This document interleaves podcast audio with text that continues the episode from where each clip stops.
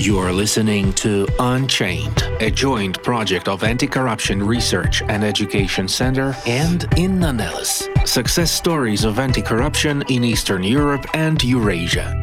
Having two enemies at once Russian aggression and internal corruption, and both enemies pose a threat to the existence of the state. And while the whole world is watching Ukraine fighting Russian aggression, I'm asking a provocative question Is it possible to fight corruption in the same efficient way in times of war? My name is Inna Nelles, and this is Unchained, the podcast on successes of fighting corruption in Eastern Europe and Eurasia. My guest today is Mattia Nelles, an expert on Ukraine and the co founder of German Ukrainian Bureau. And this is not a coincidence because Mattia is also my partner and my spouse. And uh, since it's anti-corruption uh, podcast, it's necessary to mention that there is no conflict of interest since we are not paying our participants and our guests for talking about fighting corruption. Mattia, hello. Hi, Inna. Glad to be on your show. Not only on my show.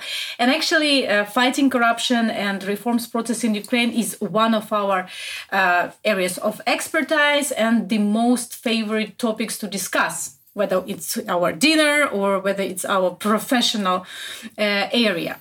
And uh, I thought that it would be interesting to talk to you since you are a German citizen and since uh, living in Germany, during living in Germany, being an expert on Ukraine, you are very often here some myths and some facts about Ukraine being a corrupt state. So you can give an interesting perspective of how to debunk this myth or how to explain our partners in uh, European Union what is the nature of Ukrainian corruption, how it should be treated and what to expect from our reforms process. And my first question to you is what do you answer when you hear the narrative don't give Ukraine weapons since it's a corrupt state, and the next day it will be stolen and I don't know, sold on some black market. Corruption in Ukraine is and remains a problem, but not providing a state that is attacked by a genocide or victim of a genocidal war of aggression by Russia, not providing this state with weapons would be a grave mistake. So I would re reply that, first of all, providing weapons is in our, our German and our Western interest, but also there is no shred of evidence that Western provided weapons or financial aid in the context of Russia's full scale invasion has been stolen. The, um, I was in the US this May and I was in Congress listening to reports on US investigations into fraud, and there has been not a single shred of evidence that US aid, and the same holds true with German aid, that this aid has been abused yet. So corruption in general remains a problem in Ukraine, but when it comes to this war of aggression, it shouldn't serve as an excuse not to give Ukraine the means it needs to win this war. But corruption uh, can be used and is used as a weapon in the informational war which Russia conducts in, in, in European media, in Europe, in the in the discourse in different European countries, and there are of course a lot of formal uh, rankings, different indexes, different scales, and so on to measure corruption, corruption perception, and so on. But how do you personally feel? Um, does Russia perceive the same corrupt in Deutschland? in Germany, for this, for for for example, as Ukraine, or is it precisely used by Russia to tackle Ukraine as an as its enemy and showing that Ukraine is the biggest corrupt mess in in in Europe? Because in my understanding russia is much worse. It's by default bigger with much more resources with a strong authoritarian regime which with less strong civil society and so on and so on and so forth which by default says that oh my god this is a corruption mess. And the fact that we are not talking about russian corruption i don't know. Maybe everyone like think that it doesn't exist or the opposite everyone understand that it's the nature of russian state and what to talk about yeah, listen, I mean, Russia is a mafia state driven by a greedy elite that is only that its only function is to extract extract rents from the Russian commodity market. But uh, that I think is less prevalent in our German Western debates. Maybe now, uh, as the war drags on. But I would say that uh, people pointing the finger at Ukraine, saying Ukraine is so corrupt, that you know tells me more about these people than it tells me about Ukraine. That that tells me that these people know not enough about Ukraine.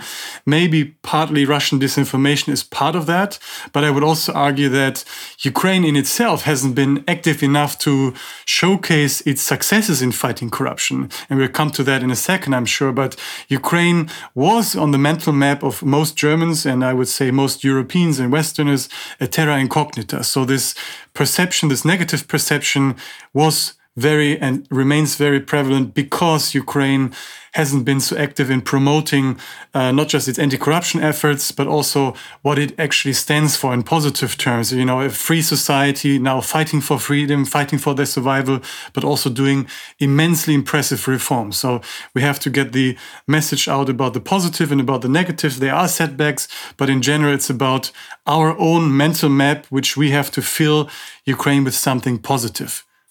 And what is on this mental map is actually, as I already mentioned, a formal ranking. What uh, outside uh, audience can find out about Ukraine and how uh, they can compare it to their own position and so on. One of such rankings is, of course, Transparency International Perception, uh, Corruption Perception uh, Index. And um, during the last 10 years, Ukraine uh, increased the number of scores. So we enhanced our position in the general ranking and we jumped like 10, 10 positions positions upper. Now Ukraine takes 116th out of 180, if I'm not mistaken, ranks. Um, so there is some positivity. There is some of positivity in this index as well. Uh, why? Why is it so? What have been done since the revolution of dignity? It's like very briefly you know like uh, an answer can uh, take 40 minutes but uh, let's try to to take it to make it very briefly. What happened in the previous episodes of this series? So in the previous past eight to nine years a lot has happened but the main achievements have been not just the gaining in rankings of the cpi the corruption perception index which i by the way don't uh, like so much because it's a pseudo-scientific comparative uh, index. It's based on qualitative assessments of experts. So it's difficult to compare Ukraine's progress with, say, Moldova's or, or Montenegro's. And Ukraine in itself has moved up in these rankings and is now comparable with, say, Serbia or uh, North Macedonia or Montenegro, who are all knocking on European Union's doors. But you ask, what has happened. Ukraine, after 2014, gave itself an impressive anti corruption architecture. So you remember that you were on Maidan fighting for, you know, uh, European values, fighting for, for freedom. And that has then been transposed to law and put into place. Um, the Ukraine has created um, this anti-corruption architecture. I don't want to bore you with too many specifics, but it's really an investigation agency, a prosecutor's office, and then later 2019 also a high anti-corruption court. So this uh, investigation, prosecution, and anti-corruption court and they have been working and going after both small fish and big fish. Yeah, I was in Kiev researching anti-corruption. I remember very well when in 2000, I believe 17, 18, the first big fish were caught. Very well connected members of the current political elite. And prior to 2013 or 14, that was unthinkable that the untouchables, the so called untouchables, members of the ruling elite, uh, part of the government, would be arrested not, as, not of selective or due to selective. Um, prosecution, but really by independent law enforcement agencies for corruption that they were engaged in. So, long story short, um, the NABU, this anti-corruption agency, enjoys a high integrity. It enjoys a good reputation together with the investigative agency and the high anti-corruption court they're investigating a lot of big fish. The results are slow because the uh, corruption cases are long and complex but they have yielded the first results. So you saw the first sentencing uh, of, of uh, corrupt judges and bureaucrats and officials already uh, in the past years. And that i think is for me the biggest progress that suddenly no one no corrupt official can be sure that he or she, because he's well uh, connected, is safe from law enforcement. The opposite is true. Anti corruption is now not just about revealing corruption as it has been before 2014, brave, brave investigative journalists who revealed corruption. It is really about getting those who are responsible well into jail or at least first of all uh, uh, being investigated prosecuted and then hopefully into jail but i think that is the greatest progress ukraine have, has, ma has made. And of course there is a lot to, remains to be done closing a lot of corrupt schemes and we see uh, now prevent that corruption. Yeah a lot of corruption is still going on but i would say that the biggest gains has been this so-called the creation of these islands of integrity new institutions um, and they it, now our task is to expand their scope their effectiveness and as you say and hinted at also to work and focus on preventing corruption not just on the accountability and law enforcement component but also on prevention of corruption Right, but getting back to the topic, very ambitious and provocative topic of this um, this episode, uh, fighting corruption during the wartime, is it possible? Um, the latest poll uh, I found was conducted by Pact with uh, uh SACCI. Uh, it is the uh, corruption, um, the corruption perception and experience national poll conducted in winter 2023 and it shows that corruption, well, very obviously, is perceived at the mo- as the most serious problem by uh, still uh, almost 90% of Ukrainians, 89% of Ukrainians, and the percentage of those who believe that corruption has increased since the start of the full-scale invasion exceeds those who thinks it has declined. So, as for me, like this inner perception of corruption that the trend is quite negative. So and that and there is my question. Do you think it's possible to fight the most serious internal enemy corruption the same efficient uh, in the same efficient way as the most dangerous external enemy uh, russia at the same time? It's not only possible but very necessary to fight the enemy from within, as many Ukrainians call corruption. Yeah, it has been a tool of Russian influence, but a lot of Ukrainians uh, have been engaged in that, part of the old business and current business elite and politicians. But answering your question, it's really uh, it's it's difficult because some of the tools that are um, were used to fight corruptions are are um, not available in, in war times. Like I'm, uh, take uh, the um, asset declarations, which has been another amazing uh, uh success of Ukraine after 2014. It's an unheard level of transparency within Europe and within the whole West that all bureaucrats from top to the down to the small local councillors to the president have to declare and their relatives have to declare declare their assets. That is was an, an important tool to show and to go after corrupt officials to compare their official declarations with their real lifestyle. And in wartime for instance this declaration has been offline for security reasons, understandably so. But now. But at the same time, it can be argued because the, the, the enemy was prepared to, to, to this war and the register was there since 2016. Don't you think that Russians already collected the data on our, um, our officials and now there is no much, not much risk? Absolutely, absolutely. And um, I would say that these registries have to come back and you have to make some adjustments. Some security officials, you know, their addresses or their, you know, the addresses of their apartments shouldn't be there, but that's that's of course it's clear. The, yeah, exactly. But uh, there, it, it, some of the war has been used as an excuse. But I, I want to say still, I'm I'm optimistic about the fight of, uh, against corruption in Ukraine despite the war, because you cited this uh, this uh, uh, interesting poll, and in the poll you also see that the um, acceptance of corruption is going down. The people are impatient, and the people want to see um, results in fighting corruption. And while the war is going on, Ukraine is also attempting to join the European Union. It is hopefully opening accession right. talks, and I think that the combination of this growing um, impatience by the population plus the government's uh, um, real desire to join the European Union will um, create a coalition, which we've seen, or a movement of, of, of forces of changes that uh, allow Ukraine to move forward. And there are really um, um, um uh, the EU accession talks are one vehicle of that. Ukraine has moved forward in 2015 and 14 with clear uh, uh, conditionality. Ukrainian civil society will tell you a lot how important conditionality is by its Western partners, like clear conditions that Ukraine needs to meet before it can say open the accession talks. And if you look at this uh, without going too much into the details, there are seven criteria which the EU has given Ukraine before uh, EU accession talks are opened, and most of them are connected with anti-corruption. And if Ukraine is fulfilling all of them, all of these seven, which it clearly hopes and uh, will do until October, then we will see uh, another movement um, that will allow for a stricter uh, uh, fight against corruption. It sounds very logical.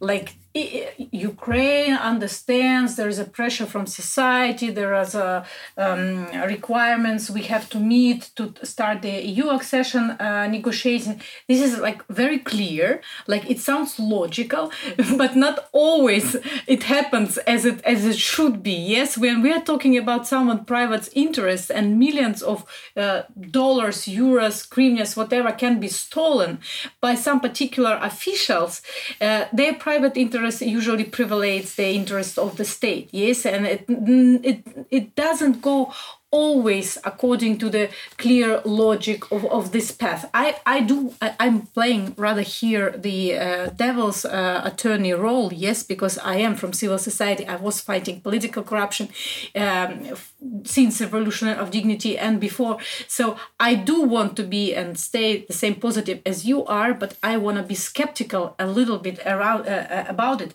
because. Um, yes, this is how it should happen, but then let's look back again on the facts. There used to be, uh, and there, there are several public scandals last year with the procurement starting from the, I don't know, even the Ministry of Defense during the full scale war, uh, with some high ranking officials in Ukraine, with the military uh, commissars in the regions there is it's enough. It's enough in public space and i'm happy that ukrainian media do not uh, censor themselves and they do uh, report about um, the facts of corruption uh, they found. This is great. But my question is do you think very sincerely that ukrainian officials do enough to fight corruption now? I mean I think so. So there is a difference. I mean, uh, in wartime, the government is focused on a lot of things, but I think they understand very well that the fight against corruption is part of winning the war. You cannot win the war while you backslide on corruption. You have to make progress on fighting corruption. And you mentioned the scandals, and for me, every scandal is both a step forward and a step backward. So it's like it's in the in research we call this prevention paradox. Yeah. So the more you fight against corruption, the more you you find corruption. So to combat corruption, things have to get worse before they get better. So the procurement scandal for food in the military, but also for procurement with uh, humanitarian goods in the Ministry for De Decentralization and Regional Development, there were arrests made, and as anti-corruption um, spectator watcher, I find that positive that the deputy ministers were removed and some officials were charged with uh, with corruption. And even speaking about the military uh, corruption, the commissars, all of the commissars after revelations of Ukrainska Pravda and, and others about individual abuses from Odessa, from Lviv. Um, Zelensky took the drastic and quite populist step to fire all of the recruitment officers. And now we have to see the verdict is out whether the, his announcement to fill these spots with uh, veterans will lead to uh, corrupt free or let's say less corrupt uh, bureaucracy in the recruitment area. Right. But again, I'm coming from this from a perspective uh, glass half full because I, I, I got to know Ukraine really 2013 14, and for me Ukraine of today is unrecognizable um, compared to back then. So we have come a long way, and war might make certain tools to combat corruption. Um, less harder. Temporarily not available. Temporarily not available, but the desire of the people to accept corruption, that's for me one of the most important indicators the desire, well, the acceptance is uh, decreasing. So you will see that um, maybe that will not lead to more engagement of citizens in the short term because there is potential again, according to the poll which I mentioned, like there are 13% of uh, Ukrainians who are ready to um, to take part in fighting corruption themselves. So it's already, but let's speculate a little bit. Yes, uh, I can I can afford it here because um, you already also mentioned that fighting corruption is impossible without the second pillar. Yes, and this is judicial reform, and this is uh, and this is a fair courts, and and and this reform is um, much slower than it has to be, and and we would like it to have and it's also among uh, the requirements of eu uh, and so on and so forth um, and you said that the tolerance of corruption in, in the society uh, is uh, getting less and less, becoming less and less. So I'm just afraid that a lot of people will be frustrated with the lack of justice for corrupt officials, and they may start to make or deliver this justice as they see it themselves where, we, where it can lead us. Do you see any positive signs? Do you see any, I don't know, new anti corruption instruments which have been launched during the full scale invasion? How, how does the leadership of the country demonstrate it, its will uh, to fight corruption? How can we trust that I don't know, while these open registers are not open anymore, temporarily are not open, that uh, anti-corruption prevention agencies does run it, its job and does check uh, these declarations and, and, and delivers some, I don't know, uh, results. What, like, what, what, what gives you such a feeling of the f- glass half full? It is the uh, conversation with Ukrainian civil society itself, which is very bullish, very skeptical, and this is their job. And uh, it is their expectation that things change very rapidly that makes me optimistic because the government, of course, is sandwiched between pressure from below the civil society and pressure from the outside from the partners, from the financiers from Ukraine, from above. So this sandwich, which we've seen already in 2014-15, yielding quite impressive results in the creation of these islands of integrity when it comes to this law enforcement uh, agencies, uh, NABU in particular. But I'm very hopeful that this unique pressure will lead to more results because Ukraine, unfortunately, in this war is very dependent on external aid. So it's different than, say, 2016 17, when the pressure was waning off a little bit. Now we really have a high dependency on external aid and a very high willingness to join NATO. And even if this is out of the question for now, but especially join the European Union. So the conditions for opening the accession talks are very specific and they have yielded already success. Uh, take uh, the specialized anti-corruption prosecutor. This post was vacant for, for over a year, and only with the European conditionality was unblocked. So it's a it's a sign. It was a, um, a very good, a good guy that was selected uh, to lead this agency, and uh, for whatever reasons, the Ukrainian government did not want to have him appointed, but the EU clearly made it a condition, and he was appointed. And yes, uh, judicial reform is also part of the conditionality, and this is where the devil is in the detail. And I recommend you to do a whole episode on uh, judicial reform in Ukraine, how that is, you know, interesting for the entire region. But I would say on a higher meta level, judicial reform in Ukraine is ongoing. You have judicial um, self-governance bodies which are being rebooted. And um, one success case why Ukraine's anti-corruption fight was so uh, successful so far is that, that external um, people like experts from the US and Europe were involved in the selection of the leadership of the new institutions that I didn't say earlier. It's very, it sounds very, very nerdy, very specific, but you see, that was part of the success. This is what I researched with NABU, the Anti-Corruption Bureau, and they're repeating the same approach with the judicial self-governance bodies. So if we, we see that the focus will not be on people with high professional criteria, but also people with high integrity, then I think that even in the uh, judges of the Constitutional Court, which is the most scandalous court of Ukraine, but also the Supreme Court and other um, very important courts will be rebooted with the right people in place. And one last point you saw just during the war, one of the main uh, first activities of the new uh, anti-corruption prosecutor was to go after the head of the Supreme Court. That was the biggest fish they caught. NABU and SAPO, sorry for the acronyms, again, the anti-corruption investigators and prosecutors, they arrested and caught the head of Ukraine's Supreme Court accepting a bribe red-handed. And that's both damning and sad, but also spectacular and good for the fight against corruption because it shows that. Let's see what will be the what will be the end of this case. Absolutely, it's now very important to see how he's charged, how the court case pro, uh, progresses. But the him charging, finding, exposing corruption in the judiciary is very good, and I'm, i was personally both sad and uh, happy to hear that Kniazev was arrested, and I think that judicial reform remains the key pillar. Yeah, so it's uh, rebooting the courts and finding new judges or ex existing judges to fill the positions. And it's super important that they have high integrity and not just high professional criteria. And for that, international um, involvement will be key to find these people to fill the top posts of the highest courts. There will be a need there. Uh, a lot of interesting and a lot of very powerful vacancies will be open for people who are professional enough and who has really zero tolerance uh, of corruption. Um, I'm also want to refer to your um, recent article, which you wrote in uh, cooperation with uh, Eduard Klein, uh, the article is called The Internal War, Corruption and the Fight Against Corruption as a Hurdle and the Yardstick for Ukraine's EU accession. And you also mentioned today that um, in, since 2016, these islands of integrity were created, uh, your favorite acronyms, NABU uh, and other, Corruption Prevention Agency, Anti-Corruption Court, and so on. So how does this, um, how, how do these islands show themselves since uh, full-scale invasion.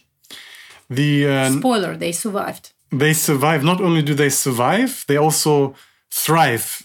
Uh, according to the circum uh, under these extreme circumstances, they thrive. They um, some of the NABU and uh, again the law enforcement and prosecutors joined the army. They volunteered. They literally went to the front line, but they also um, um, the law enforcement and anti-corruption uh, prevention agencies have been uh, um, freezing Russian assets, and uh, um, Ukraine was able to use these assets uh, uh, for the war efforts. So they are showing um, not only do they continue their work, but they also engage in the active um, uh, war fighting by sending some of their own prosecutors um, or investigators to fight in the front lines, and they're active in um, freezing and seizing Russian assets in Ukraine and getting the, those to the Ukrainian state and the Ukrainian army. So I would say that uh, the institutions have shown a remarkable resilience, just as most of Ukraine has shown a remarkable degree of resilience and now it is about you know how do we expand these islands? It's about that's giving my question. How do we expand these islands? Like giving actually?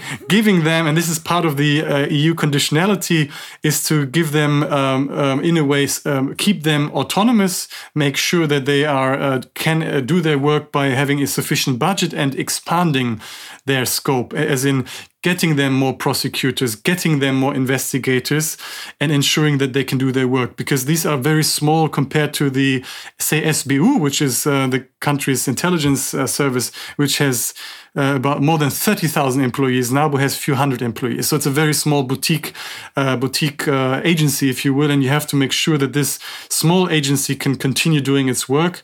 And for that, you um, have to give it more, more resources and, and, ensure that they can do their work. And they can fight, uh, fight, fight the corruption. Okay, so another, let's again not speculate, but let's imagine uh, Ukraine uh, after the victory. After the victory, or even during uh, full-scale war, because there are still uh, some fast, uh, fast recovery track is ongoing, and uh, the objects of critical infrastructure in in regions after massive Russian shootings have been restored, and we are preparing to the next season, winter, autumn, and so on. So some money are there already in the country uh, as a technical uh, technical support uh, from our partner states or as a, as a donations or as a budget funds and so on.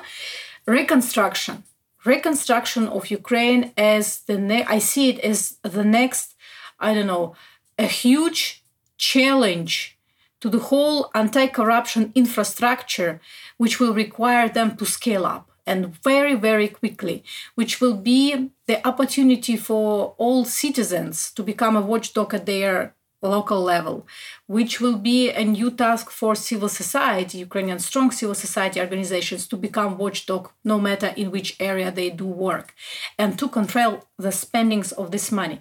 Can you elaborate a little bit like what uh, what should be introduced into recovery pro- um, process? Uh, what should be uh, those crucial I don't know institutions or steps or um, some something which we need to implement in order to decrease the chances for corruption there are many papers uh, already on this topic out there. So, and it's even save the time. Civil society initiatives uh, that are engaged on this topic. So, my summary would be that focus not only on transparency, because uh, on the one hand, you you already have Ukraine. It's another success after 2014. Yeah, um, we skipped a lot of the successes and only focus on the institutional landscape. But there also are procurement platforms like like ProZorro that are now adapted for recovery so that every procurement on the local, on the national, regional level is transparent and that, that citizens, as you say, can see what is going on. And there is the, the, the government created a whole agency for the recovery and reco reconstruction of Ukraine, led by our friend Mustafa Nayyem. And that's a dream. It's, it's, it's, it's a called Dream. Dream, the, the, the uh, procurement platform. Yeah, yeah. Yes, yes. But the dream is, my dream is that not only is there a platform and Mustafa is doing his job with the agency, but there has to be clear accountability. So it has to be clear that for every official, local, regional, or national that say German or American funds that are used, can lead to you being in prison if you embezzle them. So there has to be a clear chain of accountability. So, and for that, um, transparency is not enough. You could think about involving, expanding uh, the accountability and saying that European uh, fraud agency OLAF could be, or the European uh, prosecutor's office could be partially um, uh, responsible for the recovery funds, at least on a top level. So that uh, ensures that uh, in the case of uh, abuse of funds, embezzlement of funds, that some officials could be tried under European and in EU uh, countries. That would, you know, help the judicial system of Ukraine. But for that, uh, constitution and a lot of things would have to be changed. But it's one opportunity. But I would say focus on accountability and empowering, as you said, those on a local level to really monitor the the spending because a lot of the funding we're talking about hundreds of billions of euros for Ukrainian anti-corruption activists and observers like me. That's a, both a nightmare and uh, a pleasure to observe because suddenly a lot of cash will be flowing in, into Ukraine and that a lot of the you know now sidelined corrupt Ukrainian officials will seek to embezzle them.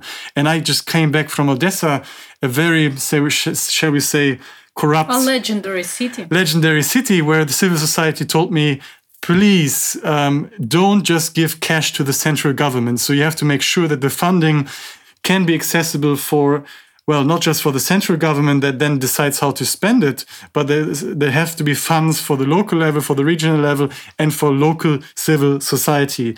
And of course through all of that has to be a clear chain of accountability.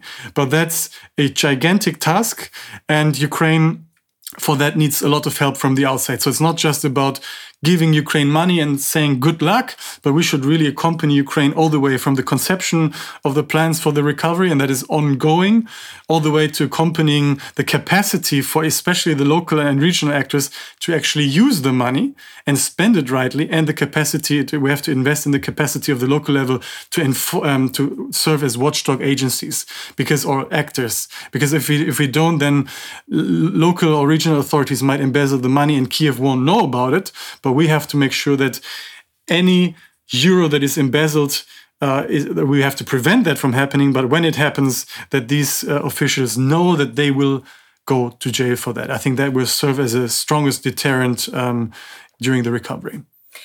Right. So the final question is just to share your positivity, your optimism, and to state one more uh, once again why you are so optimistic is actually what are the main lessons which can be learned by the region for, uh, when we are looking uh, at Ukraine fight in the fighting uh, corruption? I've always said, um, not just on this podcast, I'll say it. Ukraine moved from a basket case. I, you know, in 2013, 14, in, in corruption investigators told me, Mattia, if you want to study corruption, come to Ukraine. There you can study how, you know, creative corrupt officials, you know, steal money. And, and I did that, but I also came to understand how amazing the Ukrainian fight against corruption is. And that is an inspiration not just for me, but for the entire region. So I think that Ukraine moved from a basket case, a corrupt basket case, to an inspiration for the region. And yes, this has to do with the um, institution, again, the islands of integrity. So the research uh, on anti corruption was very skeptical. Creating anti corruption agencies, is that really a silver bullet? And usually it is not. But Ukrainians' anti corruption agencies have shown a remarkable track record.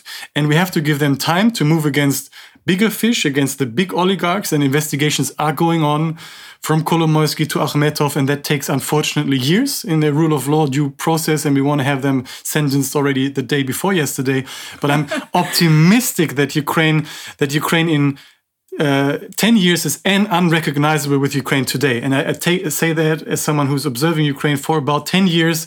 And it, today's Ukraine is unrecognizable, uh, uncomparable with Ukraine from 10 years ago. So Georgians, Moldovans, everyone, is, even in Central Asia, in the region, can learn a lot from looking at Ukraine. It's the Ukrainian civil society, the citizens which are engaged in the fight against corruption, which are holding their uh, uh, elected officials or bureaucrats accountable and not accepting that they suddenly show up in a Porsche to a city council meeting, but asking, where the heck have you got the money from? It's not in your official uh, declaration. So they, this desire and this energy from the local and even the grassroots level always inspired me. And that energy has uh, arrived at the central government and not always is moving sufficiently, but uh, on the highest level, I would say you, the direction is right, and everyone who wants to uh, fight against corruption in their own home countries should go and talk with Ukrainian officials, with Ukrainian civil society activists to learn from their ex experience. And a key ingredient is the involvement not just of civil society, but also international partners, which have helped to create new institutions by focusing on the selection of new officials who lead these uh, institutions.